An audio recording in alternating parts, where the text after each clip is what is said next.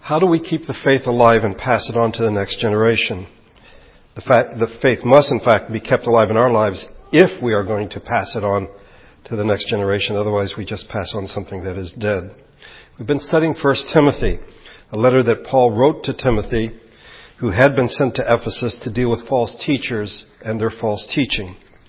And in our study, we've seen a number of principles that I have suggested lead us to answer as to how we are to keep the faith alive and pass it on. In chapter 4, we saw two such principles. The first is that we are to realize that we live between the time of Jesus' incarnation and his return. And if you weren't here when we went through this, you might well wonder, so what? What is the big deal?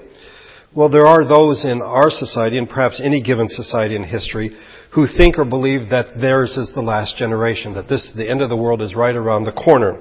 In our time, we have, as we looked at the post-apocalyptic books or stories and movies, preppers, uh, zombie movies and shows, and Christian prophecy. Um, not all, but certainly certain, certain prophetic views in which non-believers are almost viewed as non-human, as zombies who will be destroyed. And as I mentioned, the one thing I see that they all have in common is beyond the belief that the fact they believe that the end of civilization is right around the corner is a lack, one might say a total lack of love of one's neighbor. In various stories there are love stories, but there is no general love of one's neighbor. Preppers are preparing their families. They don't plan to share with others, even arming themselves to, if they have to, kill others to protect their food supply and prophetic views that point to one's survival while everyone else will simply be toast. What if these things don't happen in our lifetime or in the lifetime of our children? Thinking that is so selfish and devoid of love one's, of one's neighbor cannot be right. In the beginning, in the first chapter, we are called on, we are commanded to love our neighbors, even in the last days, the time between the incarnation and the second coming of Jesus. We should not allow ourselves or in talking to the next generation, a panic or despair that is due to the circumstances. And more than that, we should not allow our circumstances ever to allow us or to think it's okay to no longer love our neighbor, that we can abandon the love of our neighbor.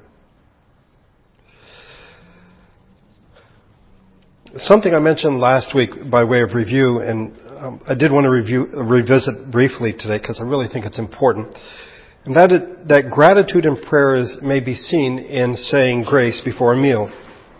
In verses 4 and 5 of chapter 4, Paul writes the following to answer the false teaching, telling people to abstain from certain foods. If you look at verses 4 and 5 of chapter 4, for everything God created is good and nothing is to be rejected if it is received with thanksgiving, because it is consecrated by the word of God and prayer.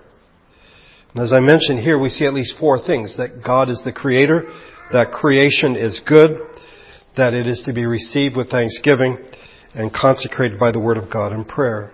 As I said, what comes to mind for me is saying grace before a meal. And I think in praying and giving thanks before we eat or before a family eats is acknowledging what Paul is saying is true. That God is the creator and creation is good and we are to give thanks the Christian practice of praying before a meal reflects one's view of reality. As I said, it can become monotonous, mundane, um, prosaic, tedious, a ritual that, you know, before we eat we have to say certain words. Um, but I would suggest to you that giving thanks before a meal, in fact, is a profound act. And I think for those who have children, it says far more to your children than you may realize. It tells them that God is the source of all things. Yes, mom and dad may have had to work and earn money so they could go to the grocery store and buy the food and somebody cooked, but this all came from God. And therefore gratitude is the appropriate response. The second principle we saw in chapter 4, the eighth principle, is that we are always to be in training and we are to model the truth of the gospel. In verse number six, Paul writes to Timothy as one who is in training. The ESV has it, being in training in the words of the faith and of the good doctrine that you have followed. It, it um, indicates ongoing action. Paul isn't saying to Timothy, okay, you've been to seminary, you've got your training, you have been trained. Rather, he is saying, you are in the process of being trained. It is something that we will do by God's grace until the day of our death. Being trained in the truths of the faith and the good teaching that you have followed. Paul's point is that like an athlete, Timothy is to keep himself in vigorous training. And Timothy is to model the truth. If you look at verse number 12, but set an example for the believers in speech, in life, in love, in faith, and in purity. Timothy is to model the gospel in these virtues. And it is to be rooted in scripture. Devote yourself to the public reading of scripture, to preaching and to teaching. And then Paul ends with the difficult, these difficult words. Watch your life and doctrine closely, persevere in them, because if you do, you will save both yourself and your hearers. It's like, well, I, I thought we were saved by the grace of God, and, and Paul seems to be going in a different direction here. Well, I think Paul is bringing together the two things he's talked about, training, watch and persevere, and modeling. If you do this as you have been instructed the saving yourself and others, Paul is making a point that what this whole series is actually about. We are to continue living our lives as those who have been called by God to the end of our lives. You should ask yourself, at what point in my life do I cease being the child of God? How you answer that question will provide the answer to the next question, and that is, at what point do I cease living or behaving like a child of God? if we are the child of God, the children of God to the end of our life, then in fact, we are always to be living this way until the end of our life. I remember um, a well-known preacher, uh, Dr. Martyn Lloyd-Jones in, in, London, that one of the things he said after he had retired from the pulpit um, was, he said, I want to finish strong. And I don't think this is a thing of ambition. It's like there's a, a maybe a fear or a tendency to say, well, I've come to the end of my working days perhaps, or I am in the, the last years of my life. And so, um, Christian virtues and, and the things that are required of a Christian, you know, I'm, I, these are no longer to be a part of my life. And Martyn Lloyd-Jones would say, absolutely not. That as I was in training and modeling in the pastorate, that I want to continue to do that until the day that I die. Now we come to chapter 5. And I've said this a number of times because when we study verse by verse, chapter by chapter, there are always portions that I would rather skip. And for the most part, I'd like to skip chapter 5 because it has, it is in fact one of the most difficult parts of this letter. One author uses the word puzzling. But having said that, I, I think in fact it has a lot to teach us. And it will provide us with two additional principles for passing the truth on to the next generation. Let's look at the first two verses first. And these, I think, provide sort of a transition from chapter 4 to what will come in chapter 5. Do not rebuke an older man harshly, but exhort him as if he were your father. Treat younger men as brothers, older women as mothers, and younger women as sisters with absolute purity. The ninth principle I would suggest to you is that we are to recognize each other as family and to treat each other accordingly. I'll try to elaborate on that uh, because some people, if I say uh, treat your brothers and sisters in Christ as you treat your family, that might not be a good thing. Um, what does the scripture say about how we are to treat one another?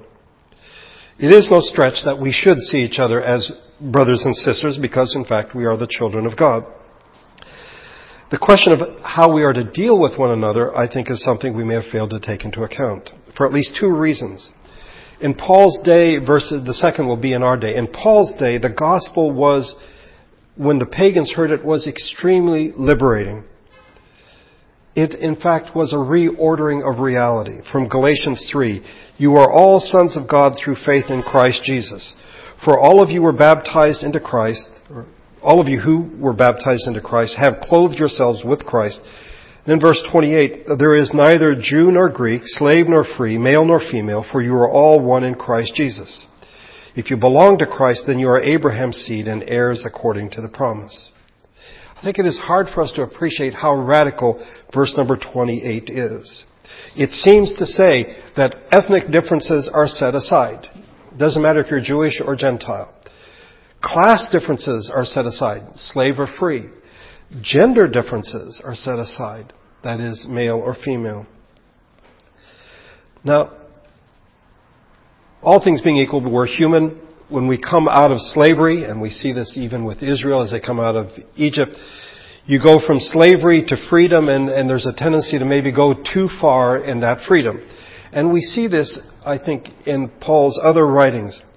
Um, in 1 Corinthians, the issue of gender differences. I find it interesting that in chapter 12 of 1 Corinthians, when he writes this, similar to what he writes in Galatians 3, he leaves something out. Let me read to you. This is 1 Corinthians 12, beginning at verse 12.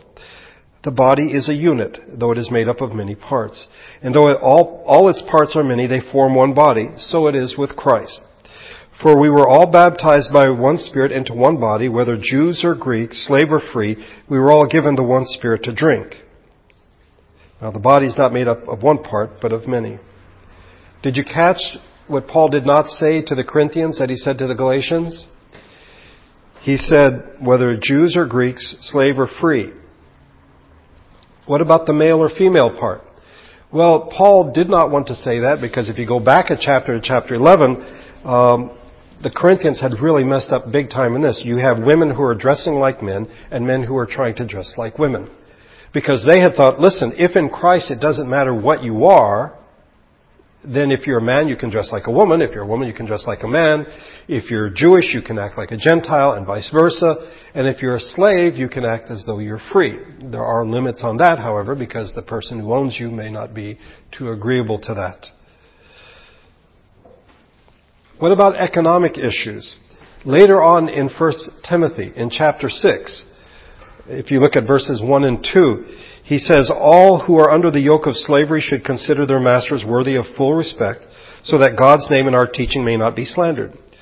Those who have believing masters are not to show less respect for them because they are brothers.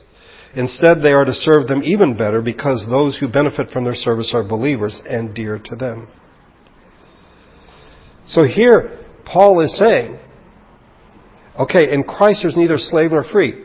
But if you are a slave and you work for your master, the person who owns you is a believer, you can't say, well, they're a brother or they're a sister. And so I can do whatever I want because it's, it's this completely egalitarian thing that we find in the church. This is not the case. So the question is, how are you supposed to behave? If in fact ethnic differences are set aside, class differences are set aside, gender differences are set aside, how are you supposed to act? The second problem, I think, and that deals in our day, and that is we live in a society of radical egalitarianism. And so we may read what Paul writes about no class differences, no economic differences, no ethnic differences, and put it into our, the way we think, and I think come up with something that he would not recognize. One of the things I think that marks uh, Americans is this, this radical egalitarianism. And on, on, the one hand, I don't think that's necessarily bad, um, that anyone uh, who is a citizen can aspire to political office, um, can start a business. I mean, all, we have, you know, if you're born into a family of butlers, you don't have to be a butler. It's not a class system. Um, and there's, there's things about that that are quite wonderful. On the other hand, uh, there are certain things that I think we sort of drop the ball on, and that is in terms of age differences. And this is what comes up here in these first two uh, verses. Um, Paul tells Timothy that you are to treat an older man as though he is your father, the younger man as though he is your brother, an older woman as your mother, and a younger woman as your sister. What does that mean? Because in certain families, that would not be a nice thing. So, what is intended? Well, I would look to the Old Testament. I think the Old Testament gives us instructions as to how we are to deal with those who are older than us. Beginning with the fifth commandment, honor your father and your mother. But there are other commandments that, on the face of it, seem rather difficult uh, to get our minds around. Anyone who curses his father or mother must be put to death. Exodus 21:17. In Leviticus 20, if anyone curses his father or mother, he must be put to death. He has cursed his father or his mother, and his blood will be on his own head. Going back to Exodus, Exodus 21, anyone who attacks his father or his mother must be put to death. Well, living when and where we do in an egalitarian society, uh, this may sound very harsh and unreasonable, even barbaric. But then I would point to another verse, also in Leviticus. Rise in the presence of the aged. Show respect for the elderly and revere your God. I am the Lord. What we find in the Old Testament law is that there are age differences, and those who are older than us are to be treated with respect. And part of that is, if nothing else, in the physical act of standing. I don't know that that's necessarily something we must do today, but there must be some, some demonstration of respect that this person is older than me. And I think this is what Paul has in mind as he writes to Timothy. Just because Timothy is the guy that Paul sent in and he's supposed to clean up the mess, doesn't mean that he can treat people older than him as though they are younger than him. And even if they were younger than him, he is to treat them with respect as well as brothers and sisters. So the principle that we learn is that we are to recognize that we are family, but we are also to treat each other accordingly. As brothers and sisters, but perhaps as fathers and mothers those who are older than us are to be shown respect. I must tell you, even as I say these words, in, in this culture it, it sounds quite strange. Because aren't we all one in Christ? Aren't we all the same? Um, why, why do we have to do this? Again, the Old Testament law, we are to show respect for those who are older than us. And I think we are to show respect to those who are younger than us. We are to treat them as brothers and as sisters. We are part of the household of God. We need to recognize that and we need to act accordingly. Then at the end, if you notice at the end of verse number two in the NIV, it has with absolute purity. And I find it intriguing. I think it actually opens the door to the next issue, which deals with widows and elders. I think Paul gives us verses 1 and 2 to prepare Timothy for what he's about to say in what is not uh, an easy passage, but certainly deals with the issues that Timothy has been there, uh, sent there to fix. You can follow along as I read. I'll read the rest of the chapter. Um, we'll, we will not look at the last five verses today, but I, I want to read uh, the rest of the chapter, beginning of verse number three. Give proper recognition to those who are widows who are really in need but if a widow has children or grandchildren, those should learn first of all to put their religion into practice by caring for their own family and so repaying their parents and grandparents, for this is pleasing to God. The widow who is really in need and left all alone puts her hope in God and continues night and day to pray to ask God for help. But the widow who lives for pleasure is dead even while she lives. Give the people these instructions too, so that no one may be open to blame. If anyone does not provide for his relatives and especially for his immediate family, he has denied the faith and is worse than an unbeliever. No widow may be put on the list of widows unless she is over 60, has been faithful to her husband, and is known for her good deeds, such as bringing up children, showing hospitality, washing the feet of the saints, helping those in need, devoting herself to all kinds of good deeds. As for younger widows, do not put them on such a list for when their sensual desires overcome their dedication to Christ, they want to marry. Thus they bring judgment on themselves because they have broken their first pledge. Besides, they get into the habit of being idle and going about from house to house. And not only do they become idlers, but also gossips and busybodies, saying things they ought not to. So I counsel younger widows to marry, to have children, to manage their homes, and to give the enemy no opportunity for slander. Some have, in fact, already turned away to follow Satan. If any woman who is a believer has widows in her family, she should help them and not let the church be burdened with them so that the church can help those widows who are really in need. The elders who direct the affairs of the church well are worthy of double honor, especially those whose work is preaching and teaching.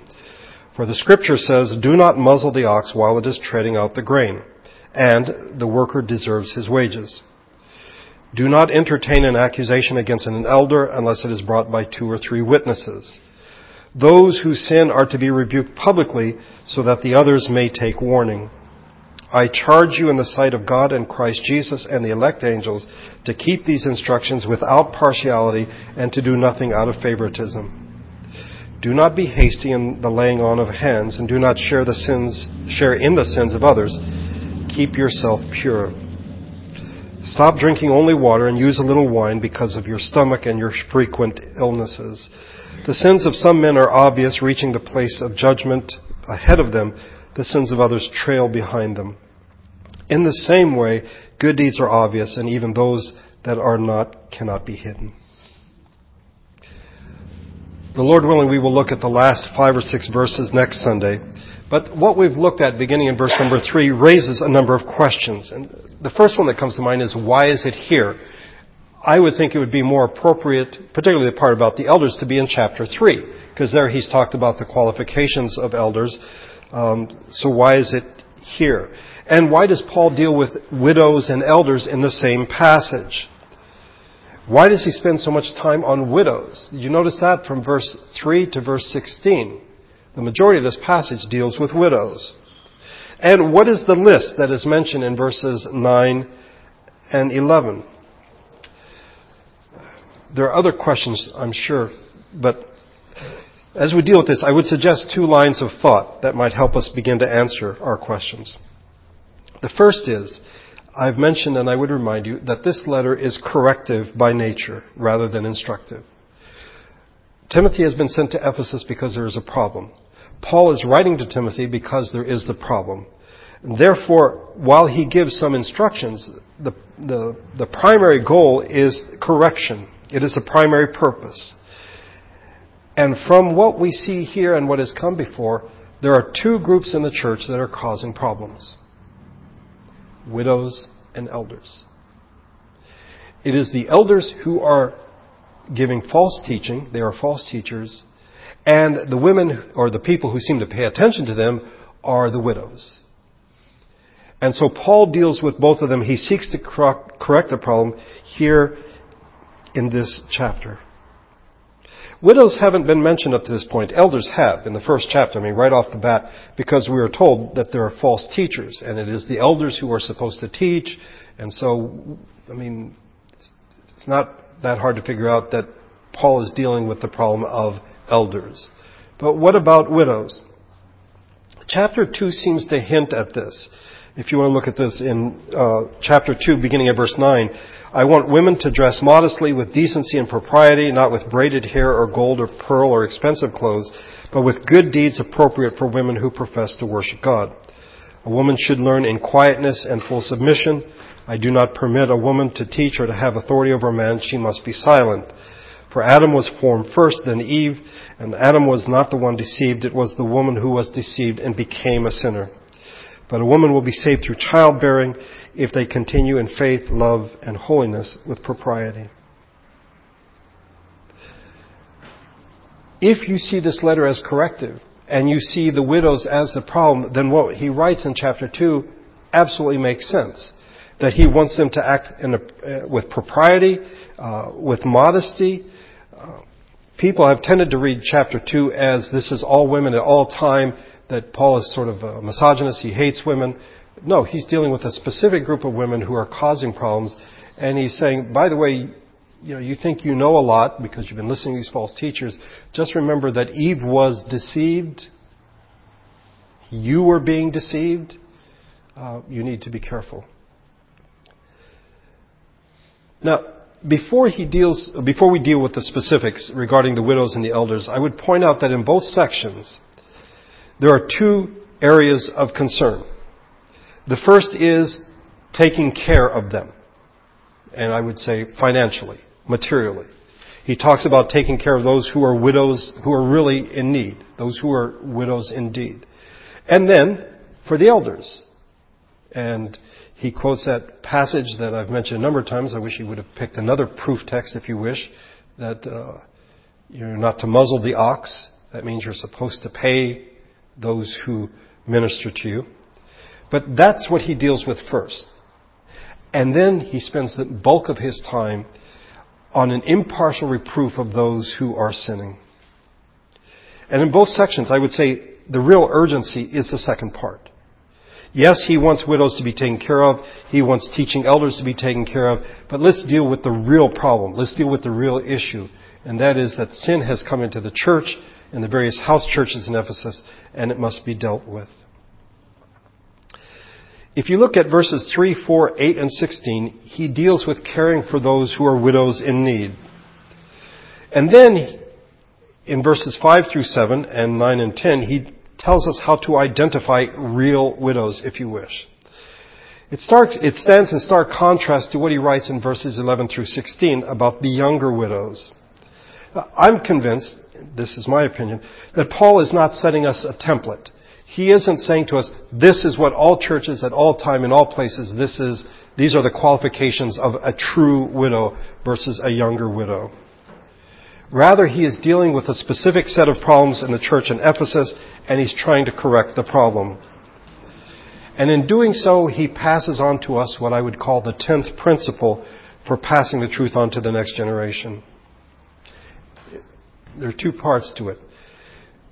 We are to care for we are to take care of those who are in need. But we are not to do so blindly. The idea of caring for widows has deep roots in the Old Testament. And usually it's found in very, it's put in negative terms as opposed to need to take care of widows. Exodus 22, do not take advantage of a widow or an orphan. In Deuteronomy 24, do not deprive the alien or the fatherless of justice or take the cloak of the widow as a pledge. In Isaiah chapter 1, stop doing wrong. Learn to do right. Seek justice. Encourage the oppressed. Defend the cause of the fatherless. Plead the case of the widow.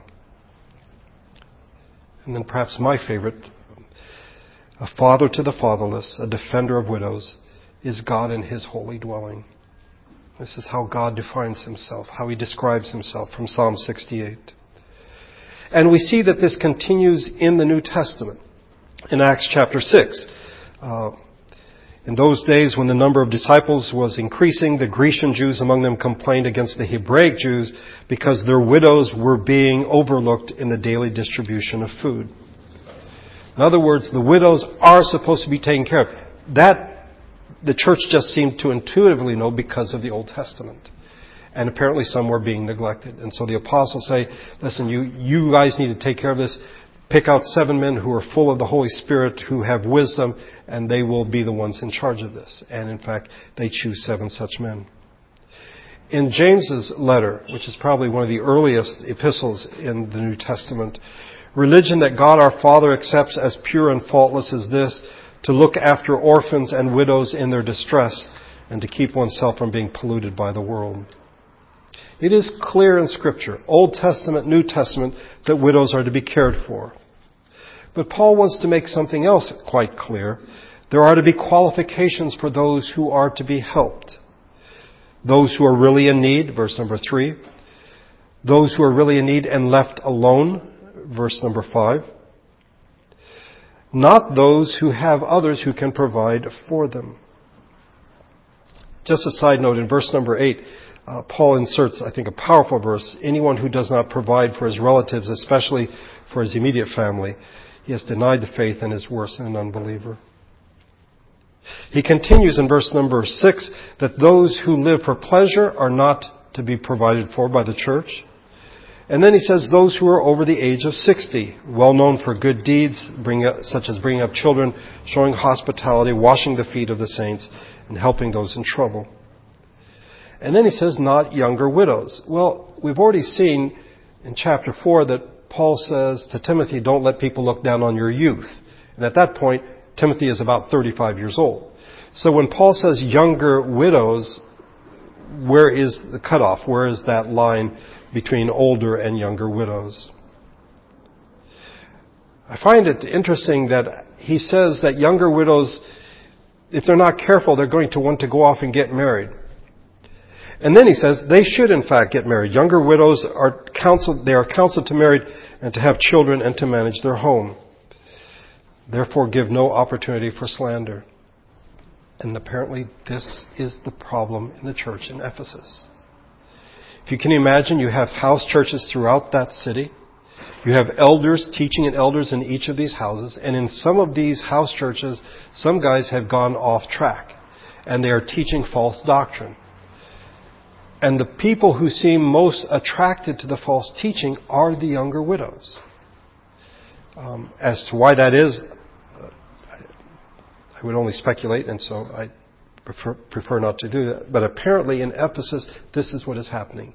You have men who are false teachers, and you have younger widows, women who are following this false teaching. And in this one chapter, Paul seeks present to Timothy, you need to take care of those who are in need, but you should not do it blindly. In other words, if you have a man who is a false teacher, then the church should not be supporting this person. They should not be paying him if he's a false teacher. In the same way, if you have a widow in your church who runs around gossiping and is causing problems in the church, then this is not someone that the church should take care of as well. The problem needs to be corrected with the elders as well as with the widows. Now, with the widows, Paul, or as with the widows, when Paul begins to deal with the elders, he also talks about taking care of them. If you look at verses 17 and 18, the elders who direct the affairs of the church well are worthy of double honor, especially those whose work is preaching and teaching. For the scripture says, do not muzzle the ox while it is treading out the grain, and the worker deserves his wages. I find it interesting that he says that those who direct the affairs of the church well. So just because one is called elder or one is called overseer does not mean, oh, well, okay, this is someone we're going to pay because he, in fact, is the elder. No, this is someone who must be doing it well. And apparently there are men who are not doing it well. They are teaching false doctrine. So if you look at verse 19, he then turns to the problem. Do not entertain an accusation against an elder unless it is brought by two or three witnesses. Those who sin are to be rebuked publicly so that the others may take warning. And then verse, verse 24, the sins of some men are obvious, reaching the place of judgment ahead of them. The sins of others trail behind them. The Lord willing, we will look at this next Sunday. In this chapter, this difficult and puzzling chapter, I think we find two principles that we are to take to heart in our own lives and then prepare to pass on to the next generation. First of all, we are to recognize each other as family and to treat one another accordingly. Now, some of us come from a tradition where this is very overt, uh, that people are not simply called by their names, but their brother so and so or sister so and so. That's fine. That doesn't necessarily mean that you are treating them as you should. Uh, those who are older are to be shown respect. Those who are younger are to be treated with respect as well. And I must tell you that I think culturally for us that this is more difficult than perhaps it's been for others in other places, in other cultures. In other cultures where it is ingrained in children that they are to respect their elders, um, we, we don't do that necessarily um, in this culture. And so when we say in the church of God we are all one, there's no class differences, there are no gender differences, uh, ethnic differences, no differences, but you are to treat others with respect, the older and the younger. It just seems somewhat strange. But I'm convinced that it is biblical, that we are in fact to treat each other with respect. And that age is in fact something that comes into play. Then the second principle is that we are to care for, we are to take care of those who are truly in need, but we are not to do so blindly.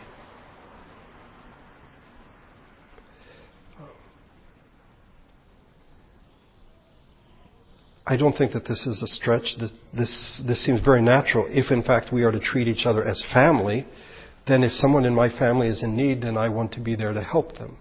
In the same way, in the church, in the congregation, we are to take care of those who are in need. But let's not just throw money around. Let's not just say, okay, here, we're going to help, we're going to help. If you have someone who's teaching false doctrine, then this is not someone the church should support. If you have someone that the church is helping who is doing things that should not be done, uh, then the church needs, if you wish, to stop that support. I actually think the second part, that's down the road a bit for some. It's the first part that we really need to take to heart. That we are, in fact, to care for those who are in need. Again, our society, why should we help people when, in fact, the state will do it? The government is there. You know, there are agencies who will take care of those who are in need. Well, we are the family of God. We are the household of God. We are to take care of those who are in need, but not to do so blindly. Let's pray together.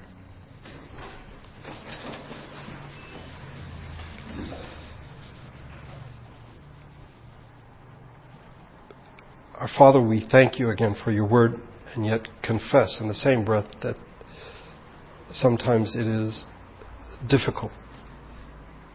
It sounds so foreign, so harsh.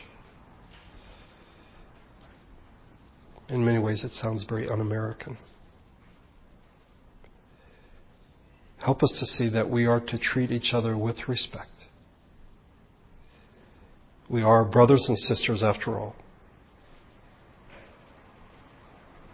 We are one in Christ. And yet there is to be a recognition those who are older and those who are younger. We are brothers and sisters. Those who are older are like our parents, our fathers and our mothers. May we acknowledge that and recognize it. And then may we see that we have obligations to help each other. But not to do so blindly. Paul says things that are difficult for us to understand, perhaps that we might be tempted to write off as cultural or simply corrective at the time that he wrote it. Um, the reality is, we are to help, and we are to do so wisely, not blindly.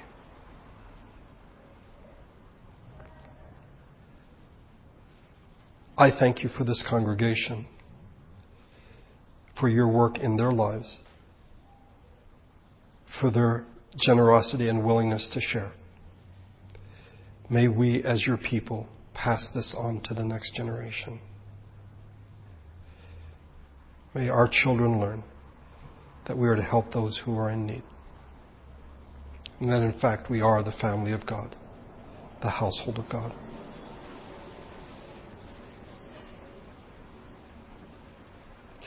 I thank you that you called us together today to worship you. May your spirit and your grace go with us as we leave this place. We pray this in Jesus' name.